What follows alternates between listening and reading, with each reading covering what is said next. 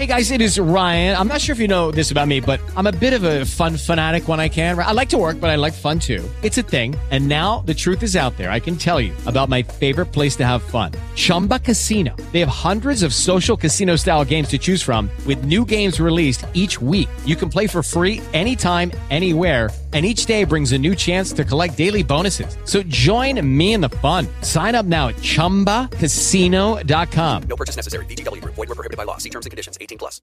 With the Lucky Land slots, you can get lucky just about anywhere. This is your captain speaking. Uh, we've got clear runway and the weather's fine, but we're just going to circle up here a while and uh, get lucky. No, no, nothing like that. It's just these cash prizes add up quick. So I suggest you sit back, keep your tray table upright, and start getting lucky. Play for free at LuckyLandSlots.com. Are you feeling lucky? No purchase necessary. Void where prohibited by law. 18 plus terms and conditions apply. See website for details.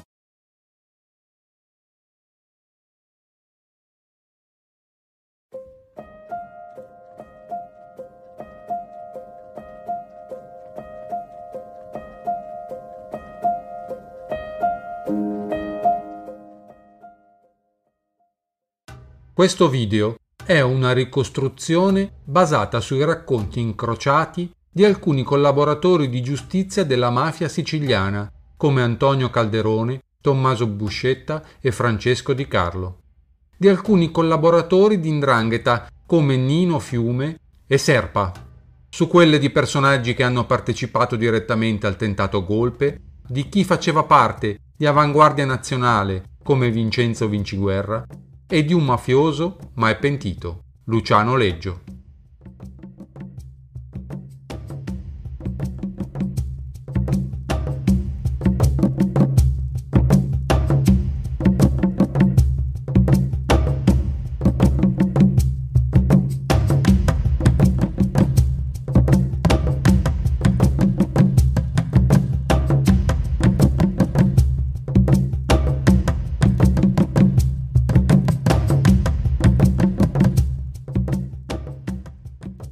Alla fine del 1968, Luciano Leggio è latitante presso un nipote di Gaetano Badalamenti. Ma intorno a lui il cerchio si sta stringendo. Occorre spostarlo. Badalamenti si rivolge a Giuseppe Calderone di Catania e gli chiede di occuparsi della latitanza di Leggio. Calderone, certo, non può dire di no né a Badalamenti né a Leggio ed accetta ospitando il corleonese presso una villetta. Insieme a Leggio arriva un altro latitante, Bernardo Provenzano. Il tutto viene consacrato in un pranzo in cui partecipano anche Antonio Calderone, fratello di Giuseppe, Giuseppe di Cristina ed Agostino Coppola, l'unico che possa effettivamente dirsi don, essendo un prete. Leggio rimane a Catania per due anni ospite dei Calderone. Nell'estate del 1970 si svolgono i mondiali di calcio del Messico. Il mondiale inizia a maggio e da giugno gioca l'Italia. A guardare insieme le partite della nazionale italiana arrivano a Catania altri due latitanti di grande peso, Tommaso Buscetta e Salvatore Cicchiteddu Greco. Arrivano dal Sud America e per giungere in Sicilia passano dalla Svizzera per poi scendere a Catania. Anche loro vengono ospitati da Calderone, in una villetta diversa da quella in cui vive Leggio. Ovviamente non sono venuti per il mondiale di calcio. Sono arrivati perché la massoneria è interessata a che la mafia supporti un piano di golpe in Italia, quello di Junio Valerio Borghese. Bontate, Leggio e Badalamenti decidono di inviare qualcuno a Roma per parlare con Borghese ed ancora una volta viene scelto Giuseppe Calderone, che ancora può muoversi liberamente ed è poco conosciuto dalla legge. Calderone si presta all'ambasciata e partecipa ad un appuntamento romano con Borghese, dove si presenta semplicemente come Pippo. Inizia una specie di trattativa. Borghese dà quasi per scontato l'appoggio di Cosa Nostra. D'altronde, non era nuovo ad incontri di quel genere era presente alla riunione del 69 in Aspromonte, dove la massoneria calabrese lo aveva introdotto ad un importante summit.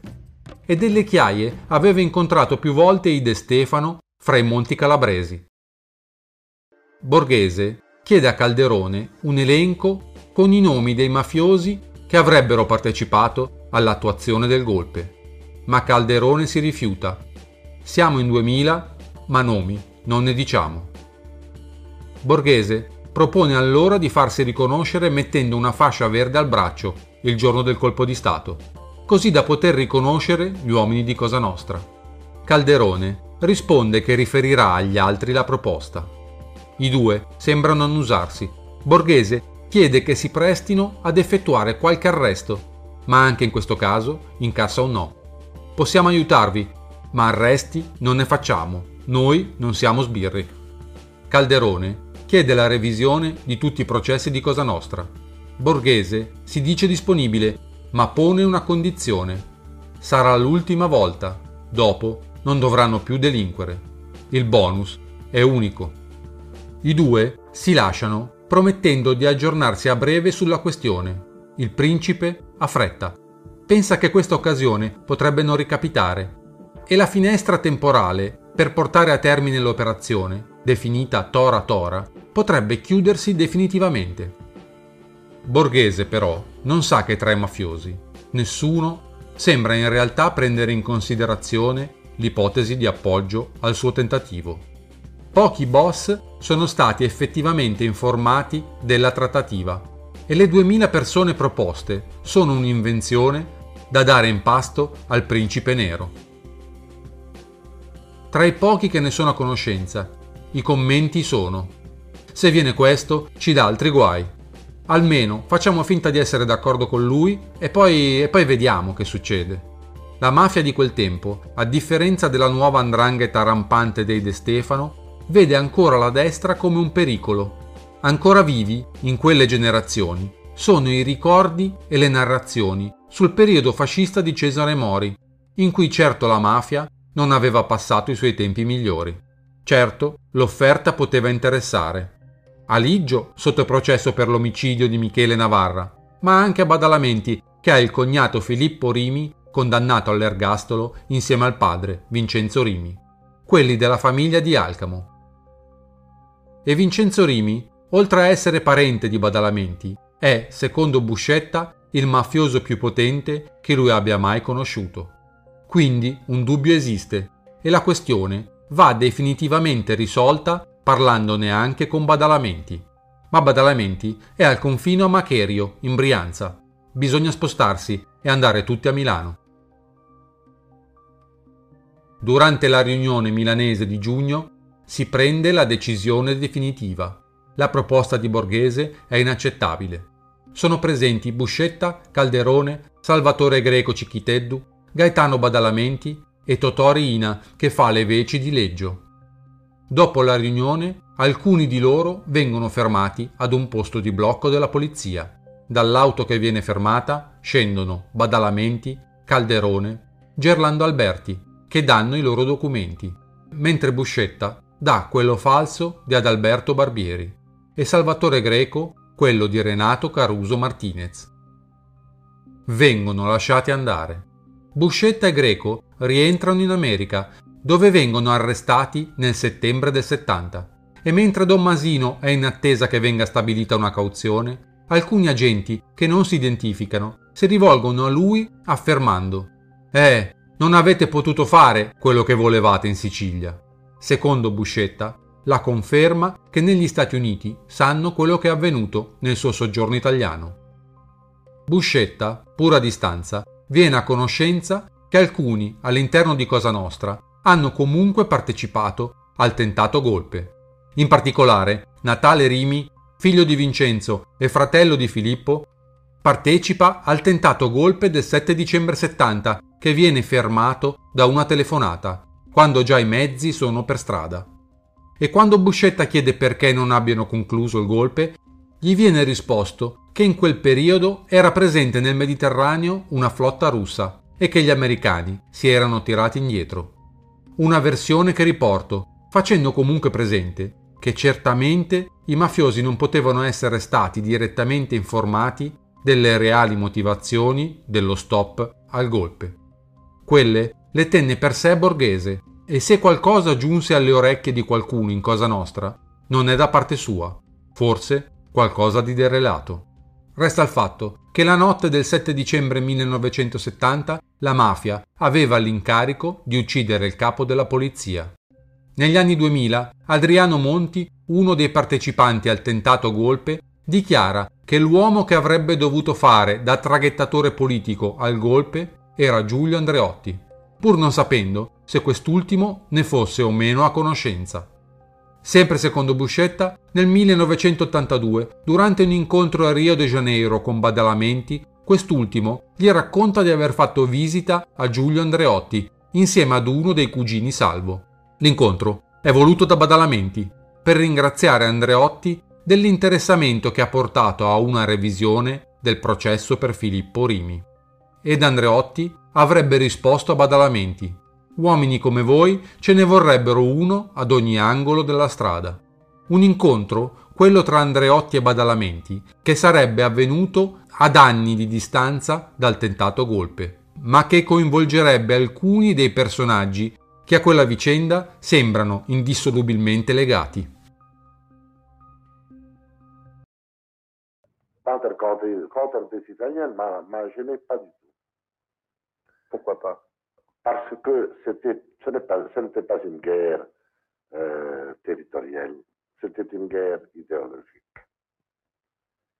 C'était exactement être euh, du côté de la civilisation occidentale ou du côté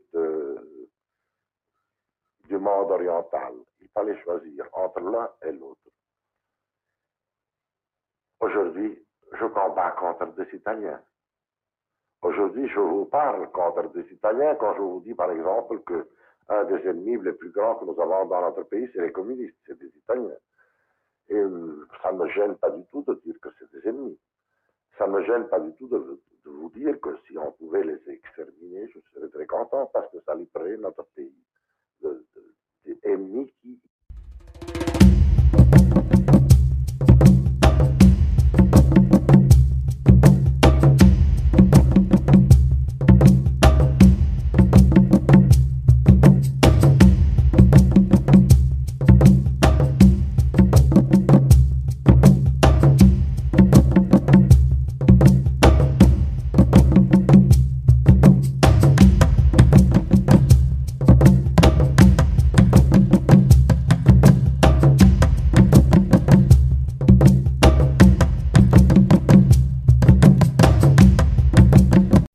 On a tax return? Hopefully, it ends up in your hands. Fraudulent tax returns due to identity theft increased by 30% in 2023. If you're in a bind this tax season, LifeLock can help.